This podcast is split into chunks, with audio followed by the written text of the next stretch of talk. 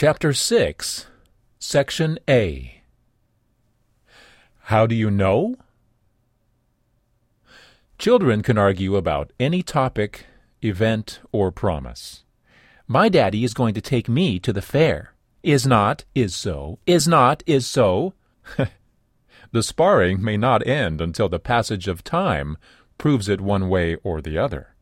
Did the child's daddy take him to the fair?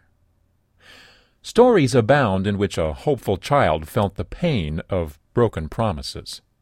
Most parents carry boatloads of guilt for failing to follow through.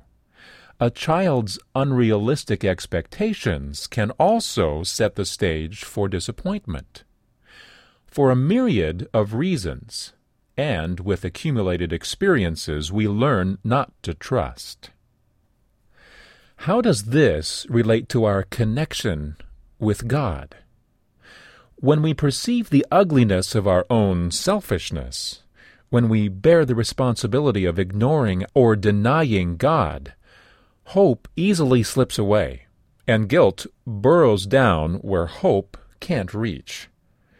How can we truly believe that God is going to forgive us?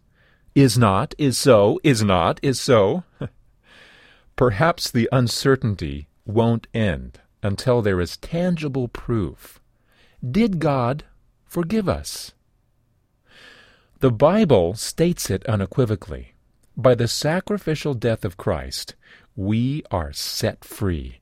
That is, our sins are forgiven.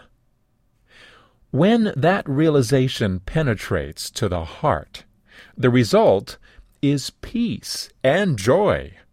Words may be inadequate to describe it, but the change is real and observable, to ourselves as well as to others. Without that realization, we live in restlessness or monotony, and the restless continue to search, hoping to find a solution. Nobody but God can set us free from our sins. And some believe that not even God can do so, but He can. It is so. Think about it. What hope do you have that God has forgiven you of your sins? Pray about it. Jesus, I'm trusting your promise that I'm forgiven.